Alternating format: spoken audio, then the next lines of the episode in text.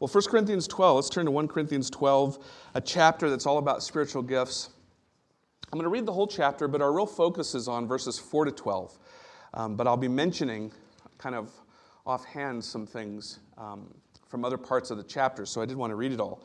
Uh, but when we get to verses 4 to 12, you can kind of zero in. That'll be our, our focus in just a little bit, uh, even though uh, we won't necessarily be going through it in detail like we would normally do.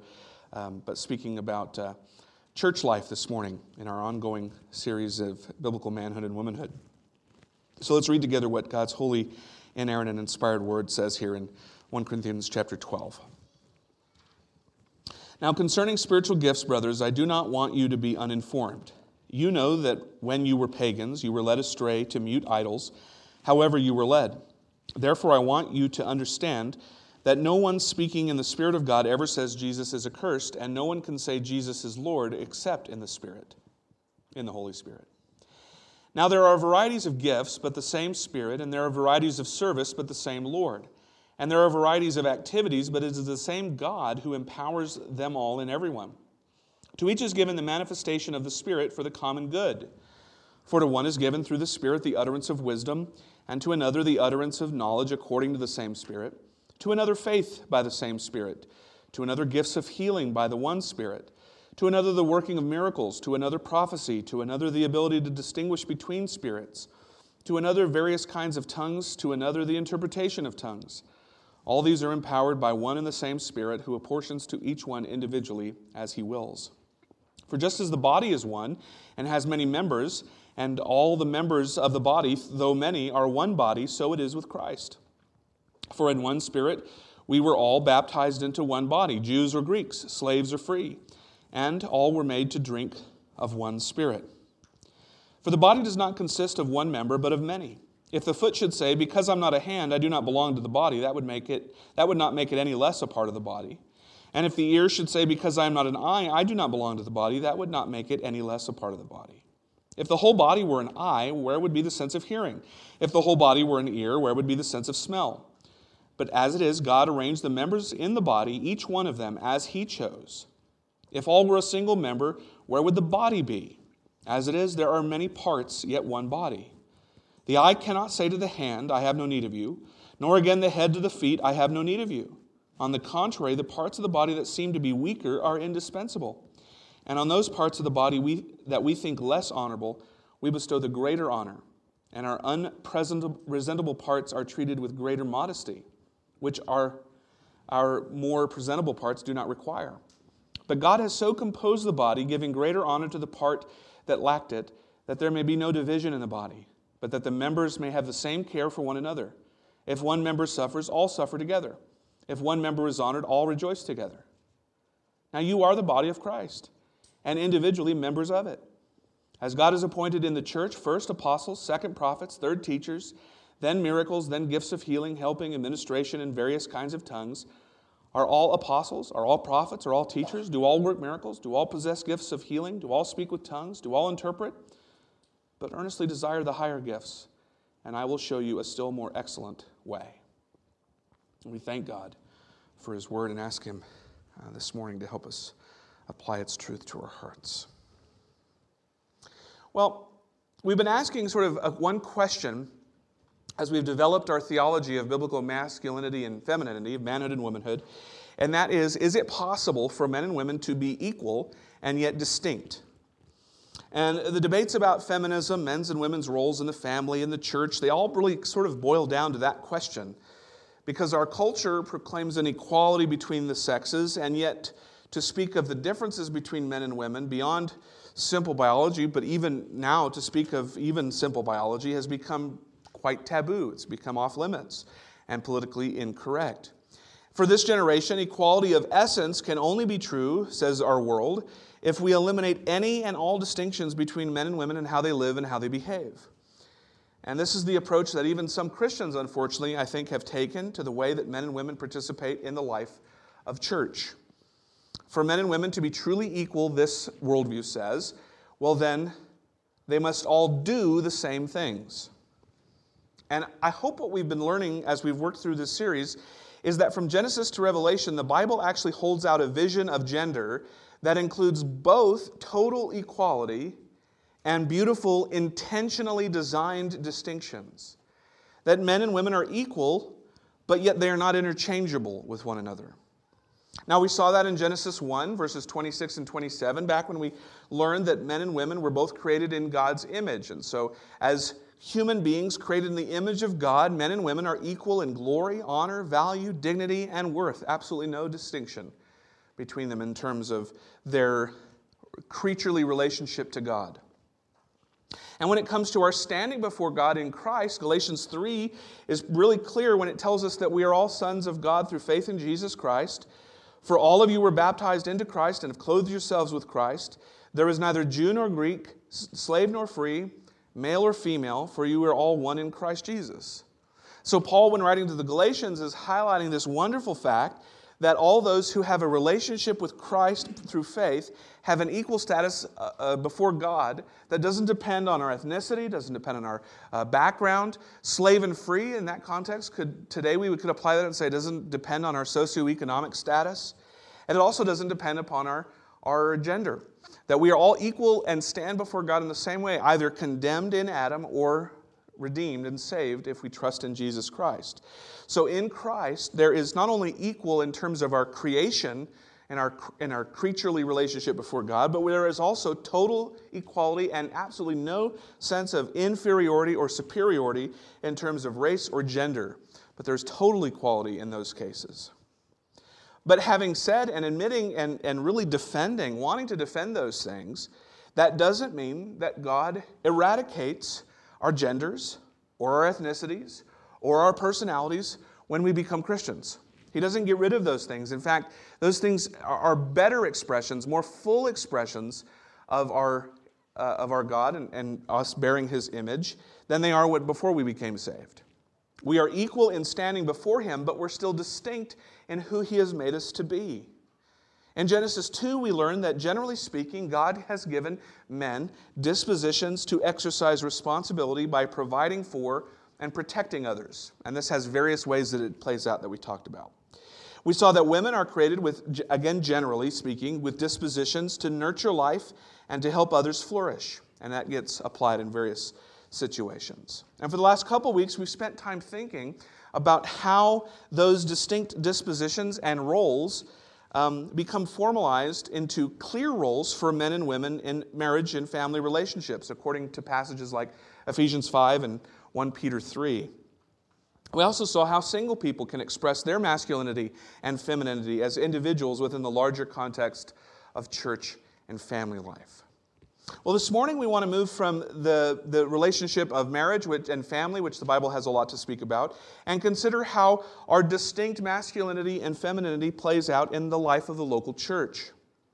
As we'll see in a couple of weeks, there are a few clearly delineated boundaries in the roles of men and women within a congregation, just as there are in marriage. And those are really important, and so we're going to spend a whole uh, sermon on those.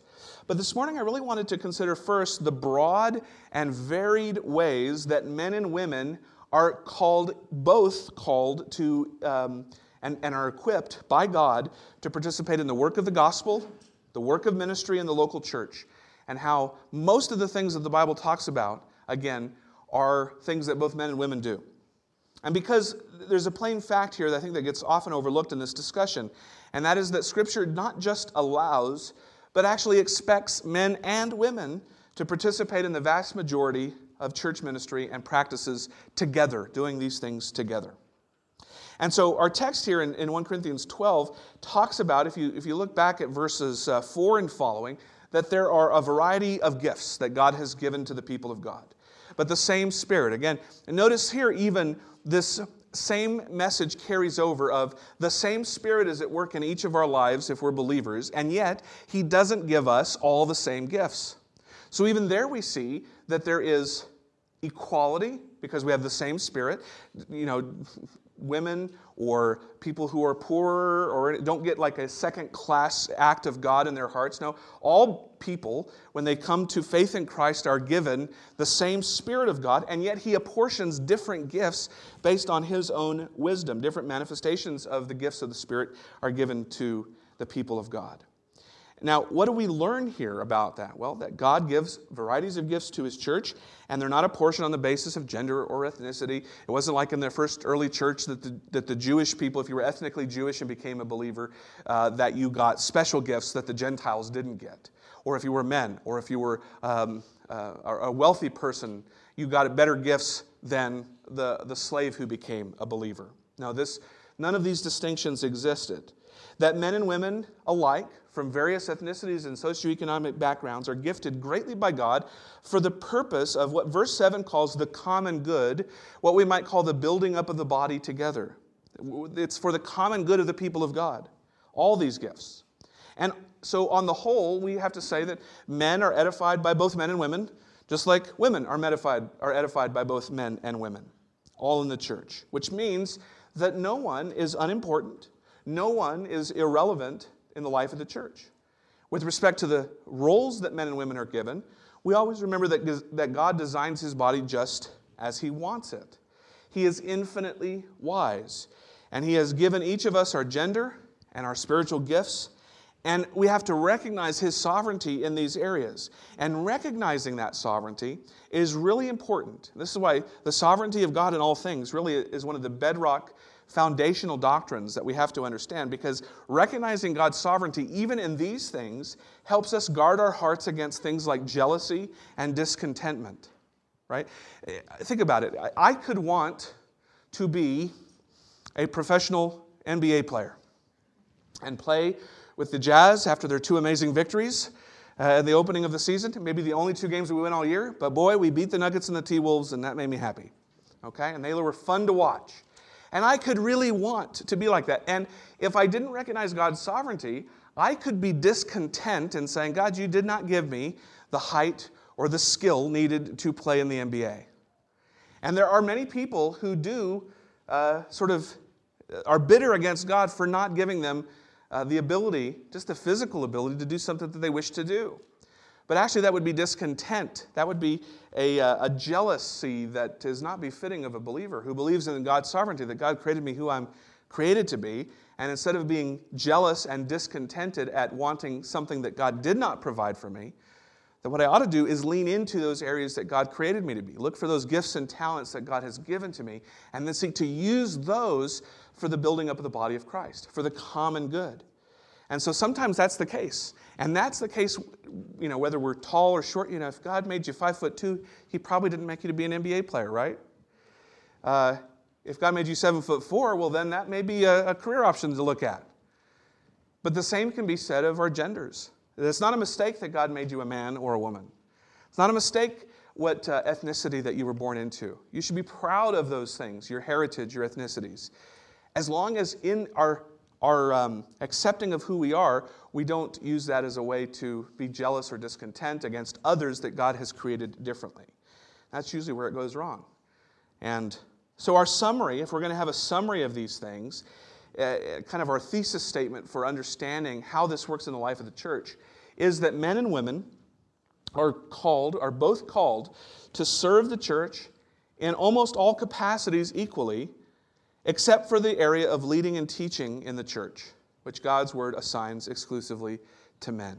And that's what we'll deal with in a couple weeks. We'll focus on those passages that spell out that principle of male leadership in the church. But this morning, we want to explore a variety of practical ways in which both men, women and men, using the various gifts that the same Spirit of God has given to us, these varied gifts, may serve the church. And again, what I want to stress here is that whatever you do to serve the body of Christ, even if it's something that can be done by both genders, note that you will do that as a man or a woman. You don't operate as some genderless human being. If you're a woman, whatever your gifts, however you serve, you've been designed by God to cultivate life and help others flourish. And so, as women serve in the church, generally speaking, they will do so in a more feminine, motherly, sisterly way. As they nurture, enrich, care, for, beautify, foster relationships, help others to listen and understand, and fill the church with life. If you're a man, well, you've been designed by God to provide for others, to protect them, and to feel a responsibility for others' well being. And so, as men serve in the church, again, generally speaking, whatever their gifts and whatever areas that they serve in, they will do so with a more masculine, fatherly, and brotherly manner. strengthening, guarding the weak, standing up for what is right, working sacrificially, taking initiative to help others uh, be spiritually better. And so there's lots of overlap here. And I'm speaking in very broad terms. And the point is be who you are, honor the Lord, and build up the body of Christ using the gifts that God has given you as a man or as a woman. But you, you can lean into those things and not run away from them. The, the same is true, by the way, of any type of leadership responsibility. Any of you who have done any leadership training know that there's actually not one type of person that makes a good manager. There are lots of different types of managers. There are more emotive managers, there are more structured managers. There, but any personality type, any uh, inclination, any disposition can be both good or bad in the workplace. It's how you use who you are in, the, in, in leading others, in serving others, that matters. So, honor the Lord and build up the body of Christ regardless of who you are.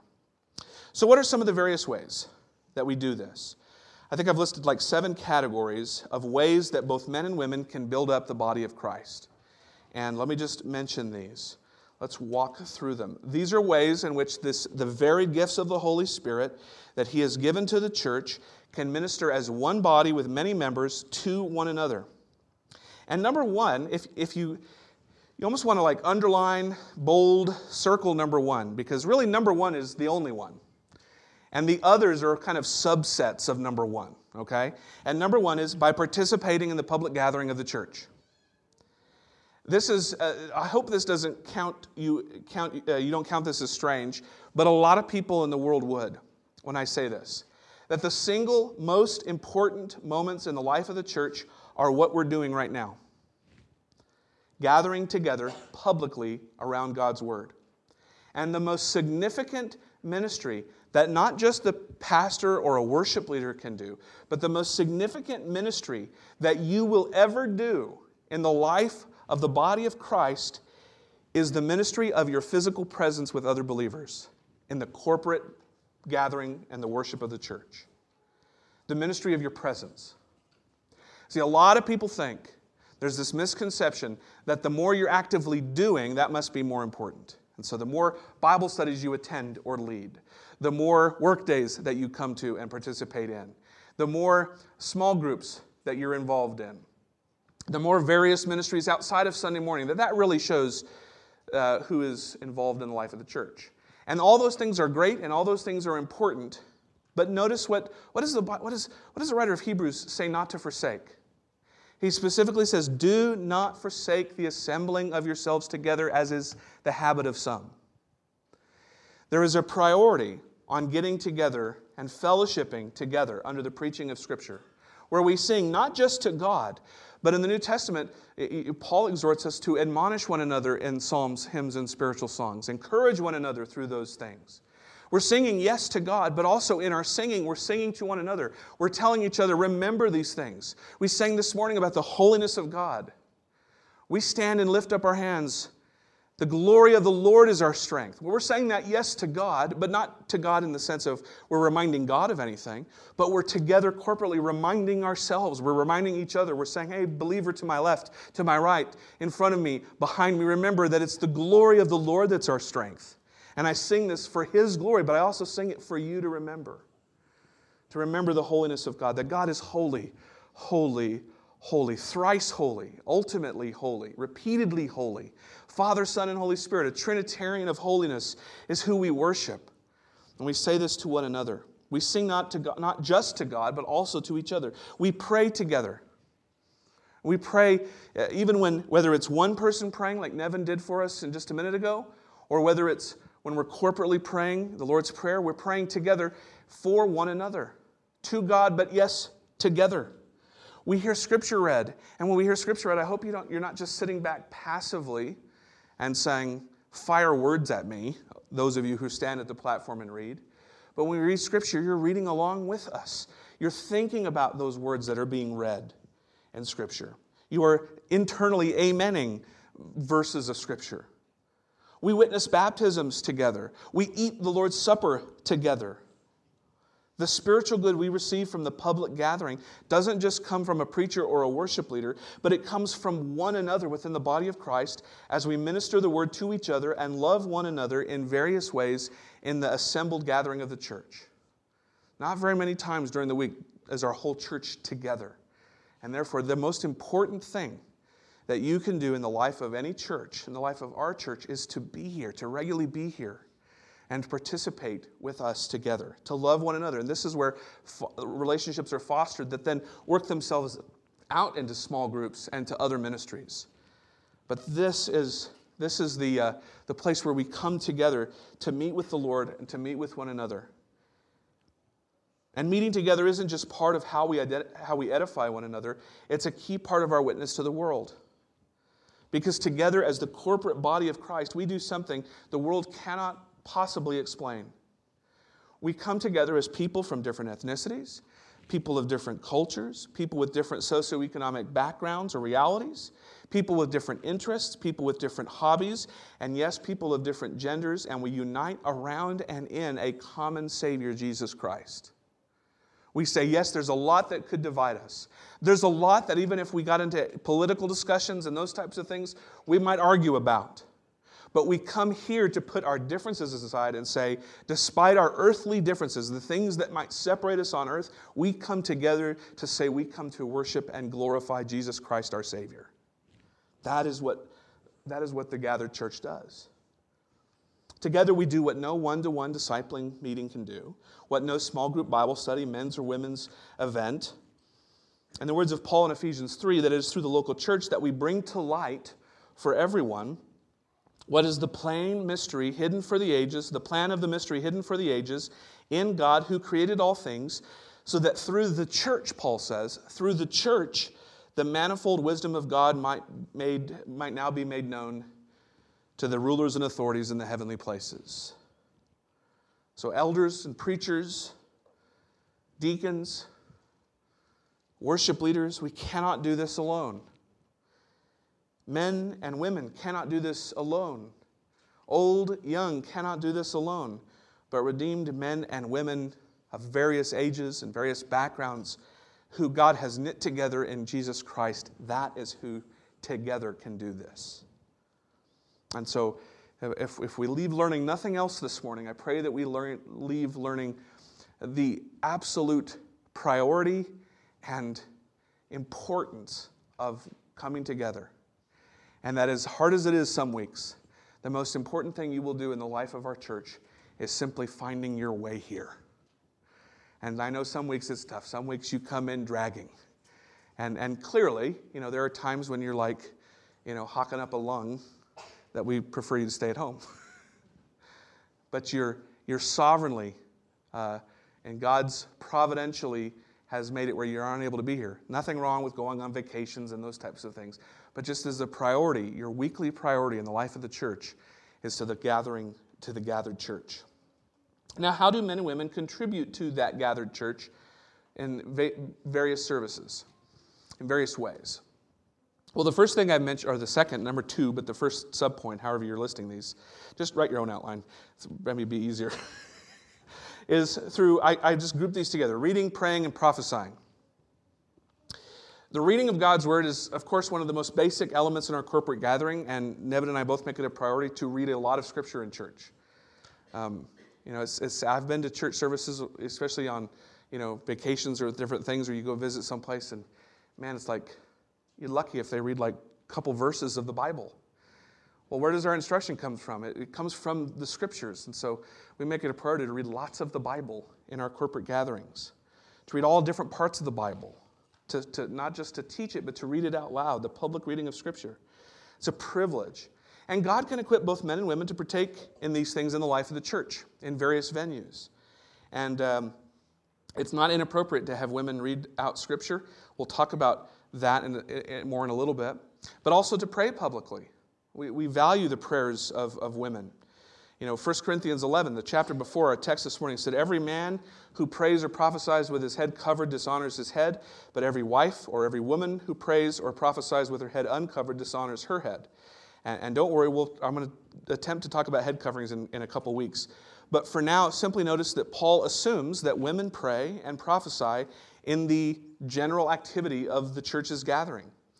And as prayer is perhaps the most basic ministry in a church's life together, it's no surprise that both men and women are called to contribute to public prayer life. And so uh, we sit together and we pray together. In Sunday school, we pray together. And, and we can pray together informally. And it's um, one of the things that the, the worship team always does is pray after they uh, finish leading, uh, doing their practice. And, and men and women pray out loud in, in both of those situations. So the question may often come okay, Kenny, you say we desire women to pray publicly and read scripture publicly. So the question might be asked why don't, why don't we normally or usually have women uh, read scripture or pray from the platform, from the pulpit on Sunday mornings? Well, that's because largely our corporate prayers and our, and our reading of Scripture, even as Nevin demonstrated for us this morning, um, especially in our pastoral prayers and our public reading of Scripture, they begin to verge in this particular service, they verge on the border of authoritative teaching. We're, we're teaching through reading. Nevin will often explain and give you a little help to see where the scripture reading that he is reading is going to fit in with the sermon that is getting ready to be preached so that you can be reading it thinking of those things. And often in his prayers, he is making statements uh, uh that, are, that are teaching statements in that way. And so they verge on the border of authoritative teaching when they're done in this venue. And these prayers are often, these prayers and readings are often, if not prepared in advance, they are thought through and they serve practically as a form of teaching. Even just in their structure, they, for, they serve as a basis to teach us how to pray. The one leading through his prayer is teaching who God is and applying that to the corporate gathering. And so, though it, I don't think it would probably be a sin, I don't think it would be a sin for a woman to lead one of those prayers or do these scripture readings, remembering 1 Corinthians 11. For, because of the heavy, heavy teaching emphasis in our prayers and readings, it makes us a bit cautious because we want to be faithful to what God's word says. But in general, and in almost any other uh, venue, both men and women will pray in the body as we experience so richly in other ways in the life of the church. Although it would not be inappropriate for us as a church and for people to see that in general, men take the leadership in praying and doing these things in the life of the church. Not because it's not not because it would be a sin for women to do it, but because, again, the dispositions and the way that God has made us to lean into those things is to admit that a lot of times men are going to be leading in these spiritual areas. Now, 1 Corinthians 11 also speak of men and women who prophesy in the church. What do we do with that? Well, a lot could be said here on what Paul has in mind, but just to basically summarize, Paul is not speaking here of one of the types of prophecy. There are really two major categories of prophecy they are foretelling and forthtelling. Uh, and what Paul, I don't think, means here is foretelling. And that is predicting the future. That is what we think of most often with like Old Testament prophets. But instead, what he's referring to is actually the more common form of prophecy. Uh, you might call it little p prophecy or small p prophecy, and that is forthtelling not telling the future, not, but non inspired speech that is calling scriptural truths to our minds. Uh, using the Bible and saying together, doesn't, doesn't the Bible say this? Or I'm wondering how this might apply in this situation. Or we ought to be careful. Or, or brother, sister, you ought to be careful in this area because doesn't the Bible say this? It is bringing God's word to bear in the lives of people. Okay? And there, there's some debate uh, on what all of prophecy involves, and, and, this we don't have time to get into it. It's not the series purpose, but 1 Corinthians 14:3 is very clear when it says that the one who prophesies speaks to people for their upbuilding and encouragement and consolation. For their upbuild, building up, encouragement, and consolation. And so, in our context, this would include everything from a, a testimony that someone would give uh, in public or in a private conversation uh, when men and women share how God's work is uh, done in their lives and how that might build up the body of Christ. It would include many of the edifying things that both men and women proclaim in Sunday school classes and in other discussions that we have, again, either more formally or informally, whether it's on Sunday nights or Wednesday nights at a one, the things that are said. And if you take these, if you take the prophetic in this way, contributions away from the women of the church, well, then we only hear about what God is doing in the lives of men. We only hear how God is influencing them. So it's valuable to have women who uh, share what God is doing in their lives. And I get to hear those stories a lot, and it's, uh, it's a wonderful thing. So, prayer, praying, prophesying, uh, however you want to define prophesying, sharing, encouraging, admonishing one another with God's word in different venues. And again, non authoritative. Uh, it's bringing scripture to bear, different than when someone stands up here. Uh, pastors are called to be prophetic. We're called to call God's word, uh, bring it to mind, and, and bring it to bear, but we do so in an authoritative way for the gathered church. That's a very different thing than a woman sharing an opinion or an idea or a, uh, an encouraging thought or even an admonishing thought uh, to one another. Number three, exercising governance within the body of Christ, within the church. You know, as a church, we are elder led. If you look at our documents, that's how we operate. We, we are led by elders. We think that's the most biblical way to do it a plurality of elders, not just one person making every decision, but uh, at least more than one elder who are coming together to seek the mind of Christ on decision making and then, and then make those decisions. We think that's the way uh, that Paul has instructed the church to be governed. And yet, even in that, as, a, as elders and as a church, we understand that there are, there are texts like Matthew 18 and 1 Corinthians 5 that point to the fact that the final authority over the church's affairs, uh, and, and we even admit this in electing of elders, uh, but also in um, areas of discipline and doctrine and membership, that these kind of the ultimate authority rests in the people of God and the church. Matthew 18 talks about beginning with one to one conversations and areas of discipline when there's been sin against another member of the body of Christ. Well, you take to that person individually, you take a few more, you bring it to the leadership, and then eventually, before you get to the whole step of excommunication, you take it to the whole church. So the Bible recognizes that there is a place for the whole church to exercise authority together. And this includes men and women. Notice it doesn't say take it to the whole church, but just the men. Right? It says take it to the whole church. Now, in the first century, I'll admit, it may have been the case that it was mainly men who were involved in those decision makings, but I find it very interesting that God, in His wisdom, did not delineate that, but He said to the whole church, so that the whole church has a, has a voice and has things to say on discipline, on ultimate matters of, uh, uh, of things. And we, and we exercise that in our, in our business meetings when we ask for the whole church to give their input on issues. And so this practically means that every member of our church whether they are men or women, are responsible for knowing the scriptures, for applying it to the life of the church, for helping to defend the church from error, for helping to exercise discipline in the church. Not on a day to day basis, that is given over to the elders. And, uh, and so, but also part of that is knowing that doctrine of, of who elders are and how they serve so that you can better uh, submit to uh, our leadership uh, in as much as we follow what God's word instructs us to do so as elders. So we all have a part to play, even in the, the government of our church life. Number four is just in serving, serving the body of Christ. There are only two scriptural offices in the church, that of elder and deacon. And as we'll talk about, we believe that the New Testament reserves these offices to men, but that doesn't mean that service within the church is limited to only those two leadership roles, as if deacons and elders are the only people who serve in the life of a church. 1 Timothy 3, that we read, beginning in verse 8, talks about how deacons uh, should be dignified, not double tongued, not addicted to much wine, not greedy for dishonest gain, hold to the mystery of faith with a clear conscience, tested first, serving as deacons if they prove themselves blameless. We saw the qualifications for elders earlier in the chapter. And then we have in verse 11 the, the words, women likewise must be, and it has a little description there for them. And the word women there, some, the, the ESV translates it as uh, let deacons' wives, let their wives likewise be dignified, not slanderers. And so let, us admit that there is, there is not complete agreement within the larger body of Christ, whether this is speaking of the wives of deacons, or whether it's speaking of a second, a third office, that of female deacons or deaconesses. And some churches have deaconesses.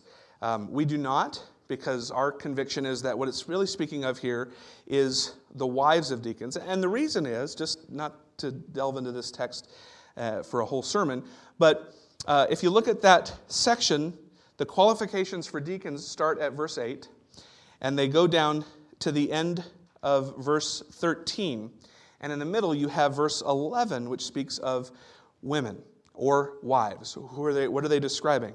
Well, notice the, the wives of elders are not mentioned. That's one of the reasons that some people think that this is a second or a third office because, well, the wives of elders aren't mentioned in verses uh, uh, you know, 1 to, to 7, and so they're mentioned here, so it must be a third office.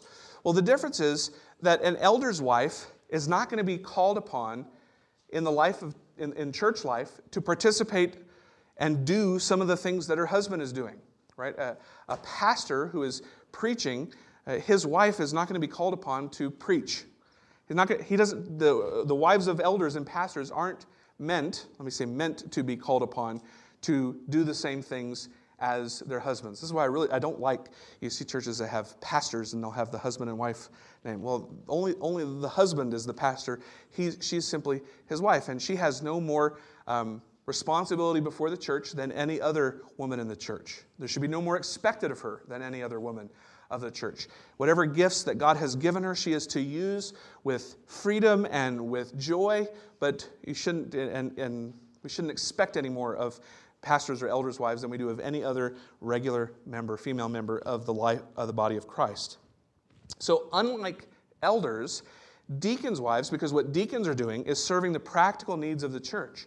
Deacons' wives are often going to be called upon to assist their husbands in their very specific work, especially if they need to meet with other women, if, if they're dealing with widows for the sake of, uh, for the, sake of uh, the reputation of the church and for the sake of, of uh, temptation and all the various different reasons, you know, a, a deacon's wife might go with him if he's going to be, so he doesn't have to meet alone with a, a, single woman or a widow or something like that. Deacons' wives might be called upon to help out when the deacon has to plan an event or something, do something practical, because, you know, the church wants it to look good. so, you know, so the deacon's wife is called on to help. So there's lots of areas where in service, a deacon's wife it would be natural for her to accompany and help her husband in those areas. Whereas an elder's wife, that's probably not going to be the case. Notice also that if it's a separate, it seems to be included in the deacon's qualifications. Because if you notice verses 8 to 10 speak of diaconal or deacon qualifications, verse 11 speaks of these women and the same basic you know, character qualities are mentioned. And then it goes back to, in verse 12, to deacons again. Let them be the husband of one wife, managing their children and their households well, and so forth. Well, it would be weird if we were talking about elders, deacons, deaconesses, and then a little bit more about deacons, right? If it was, why wouldn't Paul finish deacons and then talk about deaconesses? So it seems to be that, that wives is actually the better translation here, that, uh, or the most clear, even though it's maybe not the most uh, accurate word for word translation. The word is just women, but it's often used as speaking of, of people's wives. That their qualifications are assumed under the qualifications for deacons. So, all that being said, just because you don't have a particular office of elder or deacon, whether you're a man or a woman, even though those two are, are, are set apart for men, uh, all believers are called to serve. All believers are called to deacon. You're all deacons. You may not have the office of deacon, which is a set apart office, but you're all to deacon because the word deacon simply means to serve. So all believers are called to serve, to use their gifts again for the building up of the body in practical ways. Unless we think that doing so is an insignificant role, remember that Jesus himself in, in Romans 15 is called a deacon, is called a servant of the church. So to deacon, to serve, is to follow in the steps of Jesus. And we praise God for the competent, qualified, godly men and women who serve in various capacities in the life of the church. Most in ways that many of you may not even realize are happening on a week to week basis. But we also thank God for giving gifts to his church of qualified men who can serve in leadership capabilities as elders and deacons. And often the role of deacons isn't to do all the ministry, but again, why their wives are included there, it is to delegate and to find people who can help do those things. So we're grateful that we have deacons. And by the way, this is why deacons sometimes don't do anything, because there may not be anything specific to be done. And so we have deacons who are ready and willing and able to serve in, in just about any area that we need, and yet, on a day to day basis, on a week to week basis, there may not be very much that needs to be done in the life of a small church until something breaks, until there's a need to be met. And then we know who we can call to step into leadership. And then they can then delegate and find other people to help them do that. So everyone needs to serve. Use your gifts. And don't, by the way, don't worry about matching your gift up to one of the lists of spiritual gifts in the Bible. Those lists are just example lists. I don't think they're meant to be exhaustive. There, there are service gifts, there are leadership gifts, there are compassionate gifts, there's different gifts. Uh, find whatever the Lord is equipping you for, giving you passion about, and look for ways to serve in the life of the body. And sometimes the only way to find your spiritual gifts is really to start serving because you'll pretty quickly find the things you're not equipped for. Right? You'll do it and you'll go, not only did I hate that, I wasn't good at it, I was frustrated, it was actually, uh, you know, hurting my sanctification. and, uh, but sometimes you need to stick through those things because of the need is there. But often you will find in service, you will find the areas where you're really gifted, where God is equipping you and calling you to serve. But you don't do that by just sitting back and hoping one day, you know, some spiritual gifts inventory from heaven is going to come down and say, you know, you've been like a sort of pop up ad in your brain that's going to be, you have the gift of hospitality, so get at it, you know. Begin by being hospitable. Begin by doing these things. Begin by serving in different areas. Number five, that of teaching and leading. Again, it's clear that men are those called by God to teach the gathered congregation, and we'll talk about that, but it doesn't mean that women don't teach. Paul talks in Titus 2 about older women teaching what is good and training the younger women to love their husbands and children, to be self controlled, pure, workers at home, busy at home, kind, submissive to their husbands, that the word of God may not be reviled. That the word of God may not be reviled. Teaching other women what the word of God says in their practical living. And Paul, notice, doesn't merely say model, he says that they should teach and instruct and train. It's true for single women, as Paul is talking to women who aren't just older in age, but those who are mature in the faith. And we have single and married women who lead in small groups, speak to other women in various um, functions, help out with counseling and these types of things. Exhortation, encouragement, teaching among Christians isn't based ultimately on your life experience, but it's based on Scripture. Had a really great compliment last week from uh, Brian Hicks' dad. And he goes, I just love that I heard a great sermon on marriage from a single guy. And I said, Well, I only have the Bible to go from. I can't give too much of personal experience because I don't have any. But what I can do is say, Here's what the Bible says. And there is life experience. I've been around marriages, right? And, uh, and men and women, there are generalities we can make. But the Bible is, is clear on things. And so all of us can be exhorting and teaching one another within the body of Christ, even if the teaching role, so in our formal teaching settings, in Sunday school classes that are in mixed gender, and in the public Sunday morning gathering, um, we believe that those things are only uh, set apart for men to lead in those areas. And yet, women have lots of opportunities and should look for opportunities to teach others. This includes number six ministering to children, an area where both men and women can have a powerful ministry within the church. I'm, I'm very glad. I think one of the improvements over the last maybe 60 years of church life is that men have become more involved in, in children and youth ministries. That used to be kind of only women did those things. And thank God for those women, because there would have been a lot of children who didn't grow up knowing Christ. They would have not been exposed to the gospel, but for those wonderful, wonderful women. But I'm, I'm excited to see that men are taking active roles involved in the life of the church in all areas, including children. Because for all kinds of bad reasons, our society often sees work with children as unglamorous and not worthwhile. But that is absolutely not true biblically. It's not true in our church. We need women and men who will not be satisfied with anything less than robust, safe, theologically rich, biblically grounded church ministry from cradle to the grave, who feel the weight of teaching kids the love of Christ through word and example. Paul tells Timothy as for you, continue in what you have learned and have become convinced of because you know those from whom you learned it. And he's not even referring to himself, and though Paul clearly taught Timothy a lot. But he says, How from infancy you have known the Holy Scriptures, which are able to make you wise for salvation through faith in Christ Jesus. Well, Paul didn't know Timothy from infancy. So, where did Timothy's theological education come from? Did he attend Bible college or seminary? No, he learned it from his mom and his grandma, right? 1, uh, 1, uh, 2 Timothy 1 5. I've been reminded of your sincere faith, Paul tells Timothy, which first lived in your grandmother Lois and in your mother Eunice, and I am persuaded now lives in you. So we thank God for the countless Loises and Eunices who serve in children's ministry here, and also for many men who serve in that ministry. And we praise God for the men who serve as well. Because providing for and protecting others physically and spiritually includes kids.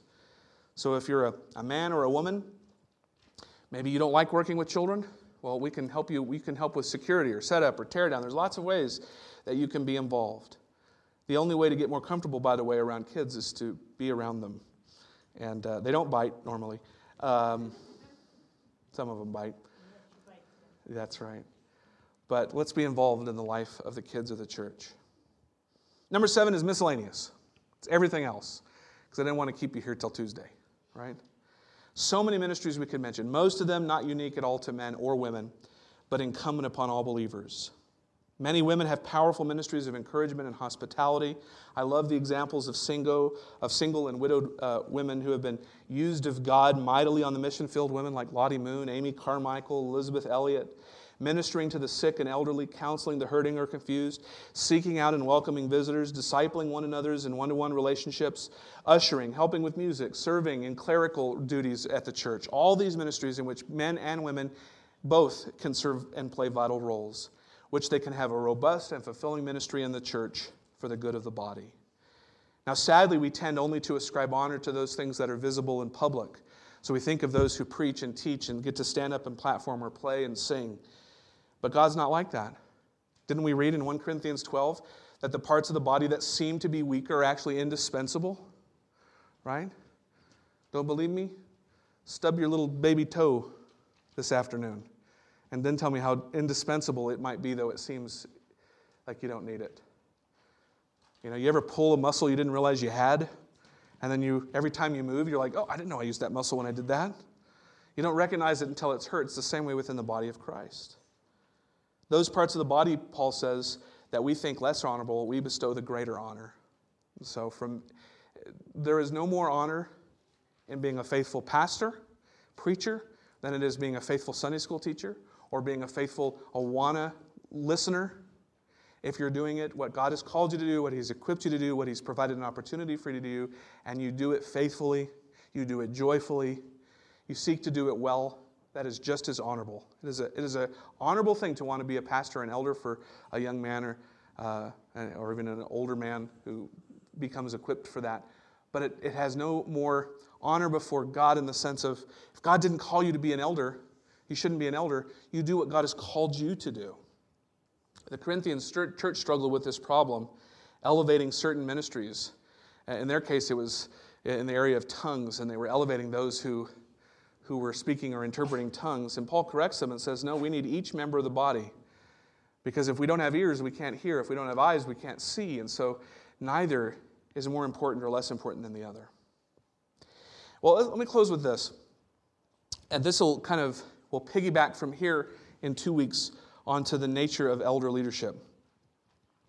The obvious question is if men and women can both serve in such vital ways, why Maybe we don't even need convinced that God does limit the role of elder to, to men. Maybe you're already convinced of that. The question is, why would God reserve teaching and eldering, shepherding, pastoring as an office that is exclusive to men? Why would God do that?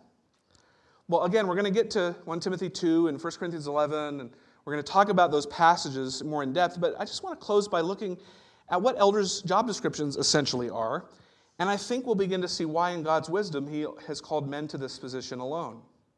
Well, 1 Timothy 3 1 and 2, where Paul gives the qualifications for being an elder or bishop or pastor, those are interchangeable terms in the New Testament.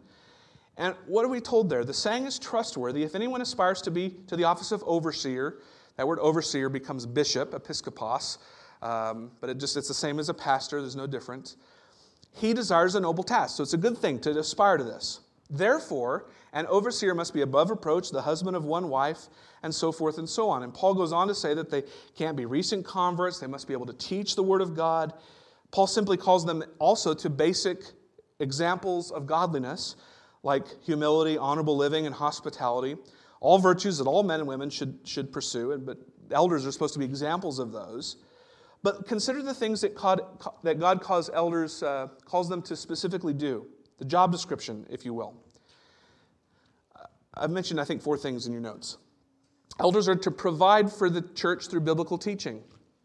Paul says in Titus 1 that an elder must hold firmly to the trustworthy word as taught so that he may be able to give instruction, or you might say, provide instruction in sound doctrine. Timothy's calling in 1 Timothy 4 was to devote yourself to the public reading of Scripture, to exhortation, and to teaching. Ephesians 4 says that Jesus gives shepherd teachers to his church to equip the saints for the work of ministry for building up the body of Christ. So elders have this role to provide for the church through biblical teaching.